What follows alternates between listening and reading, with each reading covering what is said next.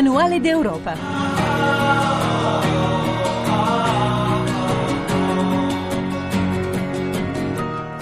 Buona domenica a tutti e ben ritrovati da Tiziana Di Simone. Diamo spazio alla nostra Europa pratica, come sempre parlando questa volta di sprechi alimentari. L'Europa, continente più ricco del mondo, è anche un continente dove si getta tanto, troppo cibo. Si stima che i rifiuti alimentari eh, sfiorino i 170 kg all'anno a persona e devo ammettere che purtroppo anche a casa mia succede molto spesso gettare confezioni di cibo acquistato e poi dimenticato magari in dispensa e quando lo faccio mi sembra di sentire ancora la voce di mia nonna che diceva sempre non si butta quello che si mangia, finisci il piatto. E beh, questa voce viene anche dal Parlamento europeo. Questa settimana eh, ci ammonisce e ci indica qualche strada proprio per eh, diminuire questi sprechi, addirittura eh, la metà entro il 2030. Con noi eh, Giovanni Lavia, eurodeputato popolare. Buona domenica. Buona domenica a voi. È uno scenario possibile, la metà, sprecare la metà entro il 2030, sono 13 anni. Sì, è uno scenario possibile, possiamo ridurre gli sprechi alimentari. Oggi perdiamo tanti alimenti, il dato che ha appena presentato, quello dei 170 kg pro capite, è un dato medio europeo, mm. ma ci sono paesi che in Europa sprecano 500 kg di cibo come i Paesi Bassi e paesi che ne sprecano 70 come la Slovenia. Mm. In realtà quindi ci sono delle strade che possiamo percorrere. In primo luogo bisogna capire dove si spreca. Ecco. Nella vendita al dettaglio all'ingrosso, spreca nella produzione agricola con una serie di prodotti che non vengono raccolti, si spreca nella ristorazione, nel catering, dove tanti prodotti poi preparati non vengono consumati, si spreca nella trasformazione degli alimenti, perché non tutti gli alimenti vengono ad essere poi utilizzati, e si spreca, così come detto prima, nei nuclei familiari, nei nostri frigoriferi, dove compriamo qualcosa che poi lasciamo da parte nel frigorifero, va a male e poi va a finire nella spazzatura. E allora Abbiamo fatto una serie di proposte. Mm. Per esempio, eh, se mettessimo in relazione il prezzo del prodotto con la scadenza, dando un prezzo più basso al prodotto che scade prima, mm. incentiveremmo chi ha maggiore disponibilità di tempo eh, per fare la spesa a comprare il prodotto che scade prima eh, magari deve fare la spesa più spesso, mm. è un prodotto che non ha una vita lunga, ma se pensi di consumarlo nella stessa giornata, nel giro di un paio di giorni, eh, mm. lo, lo, prendi. Questo è mm. l'esempio tipico della bottiglia di latte. Quando andiamo a prendere il latte fresco, eh, prendiamo quello che ha la scadenza più lunga e quello che ha la scadenza più breve lo mettiamo di lato. Se quello con la scadenza più breve avesse un prezzo più basso, lo compreremmo? Beh, ci sarebbero tanti consumatori che lo comprerebbero e questo ha un doppio vantaggio. Da un lato rende efficiente la fiera e quindi il prodotto in generale può costare di meno perché non deve caricarsi addosso quella parte di prodotto che poi viene sprecato e poi dall'altro lato avremo il vantaggio di avere meno cibo che va a finire nella spazzatura, eh certo. come il rifiuto speciale. Eh, dall'altro lato confezioni più piccole Ah. in monodose sempre più perché eh. sempre più spesso quelli però rischiano di costare qualcosa. di più eh. quelli sono più cari almeno quando andiamo al mercato spesso eh, dobbiamo, dobbiamo eh. abituarci e eh. dobbiamo fare in modo che questo prodotto in realtà non costi mm. di più poi per esempio eh, un altro aspetto è quello delle etichette, eh, onorevole Lavia. È vero che c'è confusione sulla dicitura da consumare entro oppure preferibilmente entro? Questo l'abbiamo sottoposto alla Commissione europea per mm. fare una proposta legislativa in merito, perché il 53% dei consumatori non conosce la dicitura da consumarsi preferibilmente entro, mm. perché il prodotto che va consumato preferibilmente entro non significa che il giorno dopo della scadenza o in prossimità della scadenza non è più consumabile. Mm. È un prodotto che perde leggermente una parte delle sue caratteristiche nutritive, ma mantiene sempre un'altissima percentuale, quindi non è un prodotto che va mm. buttato, eppure molto spesso lo buttiamo. Mm. Dall'altro lato abbiamo proposto anche, eh, per fini caritatevoli, di eliminare l'IVA eh, sui prodotti che vengono a essere donati perché? Perché un prodotto a fine Quindi carriera... Quindi una facilitazione diciamo... anche della donazione, perché non è facilissimo ed è vero uh, donare cibo, è capitato anche chi, chi, chi, vuole farlo, a volte trova delle, delle complicazioni. Trova delle difficoltà, esatto. delle complicazioni anche di natura fiscale, ecco. per cui l'eliminazione dell'IVA sui prodotti donati eh, ci darebbe il vantaggio di far sì che il prodotto in prossimità della scadenza possa essere dato a un'organizzazione caritativa che magari aiuta chi non è nelle condizioni di comprare del cibo. Per cui ci sono una serie di strumenti che ci possono consentire mm. di ridurre lo spreco alimentare, di utilizzare pienamente gli alimenti che si producono, ma soprattutto di fare in modo che anche gli alimenti che rimangono in commercio, visto che non devono portare sulle loro spalle anche quella percentuale di scarto che c'è, possano essere venduti a un prezzo più contenuto. Allora è una razionalizzazione della filiera, un'organizzazione migliore dei processi distributivi, una migliore utilizzazione del prodotto prima che questo vada a finire nei eh, rifiuti e che anche quello ovviamente poi ha un costo nello smaltimento. Eh, è un altro capitolo che non apriamo però. È un altro capitolo che non apriamo, eh. ma consentiremmo anche di ridurre i rifiuti. Eh, per esatto. cui da un lato utilizziamo meglio il cibo, dall'altro lato riduciamo i rifiuti che sono un altro grande problema del nostro sistema paese. Senza dubbio. Grazie all'onorevole Giovanni Lavia per essere stato con noi. Buona domenica. Grazie, buona domenica a voi.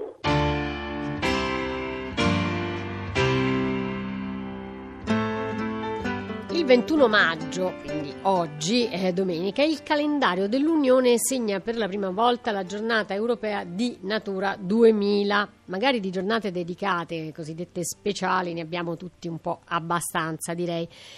Però eh, in questo caso bisogna dire che esiste una rete di oltre 27.000 siti protetti che copre un milione di chilometri quadrati di aree terrestri e marine e quindi eh, grazie alla possibilità dei, eh, data dalla, collaborazione dei 28 paesi che questo esiste, mm, pur se magari forse giornata europea di Natura 2000 poteva trovare qualcosa per affascinarci un po' di più, per farci sentire un po' più vicini a questo ambiente. Allora diamo il benvenuto al nostro prossimo ospite Carlo Maiolini. Buona domenica. Buona domenica. Uh, lei festeggia oggi la giornata di Natura 2000? Sì, qualche modo sì, avremmo anche noi una rappresentanza dello stand del progetto per cui lavoro. Eh, allora diciamolo perché non l'ho presentato, adesso lo diciamo subito. Carlo Maiolini eh, coordina le azioni del Museo eh, delle Scienze di Trento per il progetto Wolf Alps, che è il eh, progetto per la conservazione e la gestione del lupo sulle Alpi. È un progetto europeo, 4 milioni eh, di euro eh, in tutto per cinque anni cofinanziati dall'Unione Europea, perché l'altra parte poi invece ce ne mette il, il consorzio per arrivare a 6 milioni, ma per fare cosa Maiolini? Allora, il progetto Life Wolf Alps lavora a 360 gradi su tanti fronti nel campo della, dell'accompagnamento di questo ritorno uh, del lupo sulle Alpi. Prevede una serie di azioni preliminari, di cui le più importanti sono forse quelle di studio, bisogna capire innanzitutto dov'è il lupo, quanti sono i lupi, come si muovono e come sfruttano il territorio. Dopodiché ci sono le azioni di conservazione concrete, soprattutto in ottica antibracconaggio. Infine ci sono delle eh, azioni di prevenzione dei danni che il lupo um, può portare al bestiame domestico, quindi eh, cinti elettrificati, cane da pastore e via dicendo. Tutto questo accompagnato da un'azione molto importante che proprio il MUSE coordina insieme al Parco delle Alpi Marittime, che è la comunicazione. Mm. La comunicazione è di vitale importanza quando il lupo ritorna in aree eh, dove non c'era perché è molto facile che eh, la sua presenza avvistata, il, la popolazione comincia a vedere questi animali nei boschi, mm. desti paura, mm. desti preoccupazioni mm. e quindi è fondamentale andare a comunicare. Sembra un po' una contraddizione, raccontate il lupo buono, Maiolini? Eh, no, non raccontiamo il lupo buono, eh, il lupo crediamo che non sia né buono né cattivo, non abbia le intenzioni che e comportamenti etici che di solito attribuiamo insomma, agli esseri umani. Il lupo fa il lupo, è un predatore, mm. chiaramente, un predatore specializzato, a differenza ad esempio dell'orso, è proprio un carnivoro, mangia solo carne. Caccia in, in, in branco, è molto intelligente, quindi dove arriva è chiaramente portato a cercare il cibo dove è più facile. E cos'è più facile?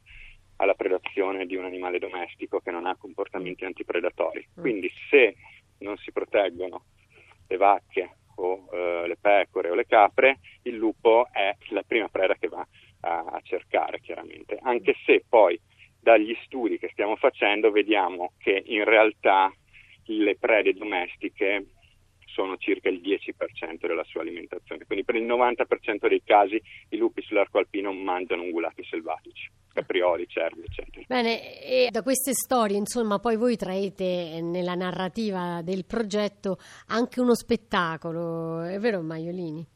Eh, sì, fra i supporti che devo dire ci sono riusciti meglio, grazie anche alla collaborazione della compagnia teatrale Trento Spettacoli al Centro Servizi Santa Chiara di Trento, lo spettacolo teatrale Rendezvous 2002, che racconta in maniera, a nostro avviso, molto divertente, ma anche molto profonda, il rapporto millenario fra uomo e lupo.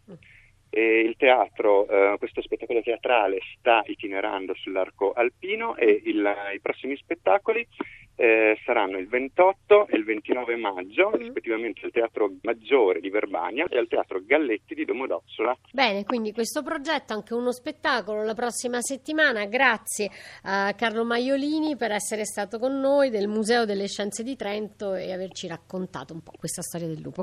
Buona domenica. Grazie. Adesso la nostra gita domenicale ce la propone come sempre Michele Cucuzza e sentiamo dove ci porta.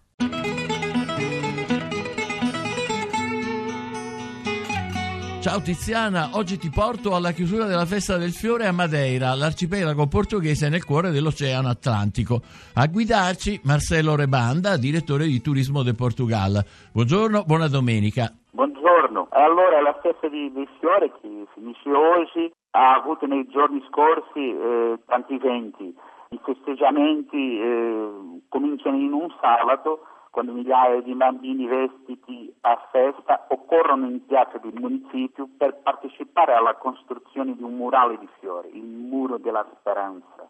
E poi tutti i giorni eh, della festa, i giorni seguenti, decine di, di carri allegorici adornati da una mira di fiori tipici della isola riempiano l'aria di dolci e, e fermi profumo. È il gran corteo delle fiori. Come noi diciamo, vieni anche tu a vivere la primavera e questa è la festa del fiore. Bene, benissimo. Quindi conclusione oggi della festa del fiore a Funchal. Poi ai primi di giugno però ci sarà una nuova attrazione sempre lì nell'arcipelago di Madeira, il Festival do Atlantico, giusto? Giusto. Il Festival dell'Atlantico che si svolge dal 3 al 24 di giugno trasforma la isola in un immenso palco per eventi musicali e culturali con concerti ogni sabato sera accompagnati da splendidi fuochi d'artificio. Benissimo, Madeira è patrimonio culturale dell'UNESCO per le sue straordinarie foreste con specie tropicali uniche, vero? Sì, è vero. Una delle maggiori attrazioni turistiche di Madeira è la vegetazione lussureggiante e diversificata, in cui flora tropicale e mediterranea si mescolano dando origine a un straordinario mosaico di colori in cui predominano le varie tonalità di verde e di forme. Con la finalità di salvaguardare questo vasto patrimonio naturale è stato creato nell'82 il Parco Naturale di Madeira, classificato come riserva biogenetica. Questo parco contiene una fiora e una fauna uniche con specie rarissime. Bene, grazie Marcello e buona conclusione della festa del fiore a Madeira. Grazie a te, buongiorno. Sempre bello chiudere un, con un bel viaggio, una bella gita domenicale. Allora grazie a Michele eh, Cucuzza che ritroverete qui ai microfoni di Radio 1 eh, sabato prossimo alle 7.30. Grazie ad Adamarra in redazione, a tutti voi per averci seguito. Scrivete a manuale d'Europa chiocciolarai.it, noi risponderemo alle vostre mail. Da Tiziana Di Simone ancora un augurio di una buona domenica a tutti.